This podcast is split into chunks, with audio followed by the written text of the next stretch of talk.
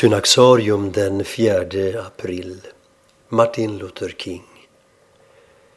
Den 4 april 1968 mördades baptistpastorn och ledaren för den amerikanska medborgarrättsrörelsen Martin Luther King i Memphis, Tennessee.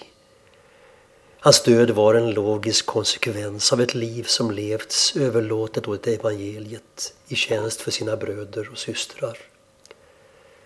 Martin Luther som var son till en baptistpastor föddes i Atlanta 1929. Under sin uppväxt upplevde han ständigt den hänsynslösa diskriminering som amerikaner med afrikanskt ursprung var utsatta för. King som var både intellektuellt begåvad och karismatiskt utrustad som offentlig talare beslöt att följa i sin fars fotspår. Efter att ha studerat filosofi och teologi blev han ordinerad till pastor. Hans första år i tjänst sammanföll med omorganisationen av den afroamerikanska medborgarrättsrörelsen. King valde den evangeliska icke-våldsvägen, inte minst inspirerad av Gandhi och började organisera fredliga protestaktioner. Genom sina predikningar ledde han många av sina anhängare in på evangeliets väg.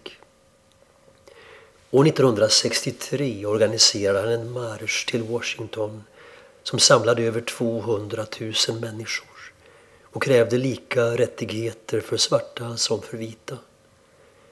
Det var i samband med den som han den 28 augusti vid Lincolnmonumentet i Washington höll sitt legendariska I have a dream tal. King hade blivit en symbol för kampen mot rassegregering och för medborgarrättigheter i USA. År 1964 tilldelades Martin Luther King Nobels fredspris.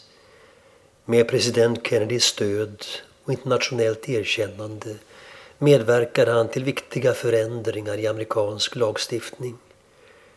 Samtidigt drog han på sig hat från olika grupper för sin trosövertygelse och sitt starka hävdande av icke-våld. Något som skulle leda till hans martyrium.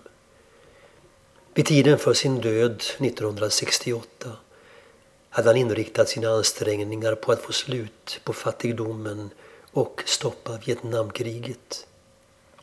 Hans mänskliga och kristna vittnesbörd tillsammans med det starka engagemanget för frihet och gemenskap mellan alla människor har gjort Martin Luther King till en av 1900-talets mest älskade ledare.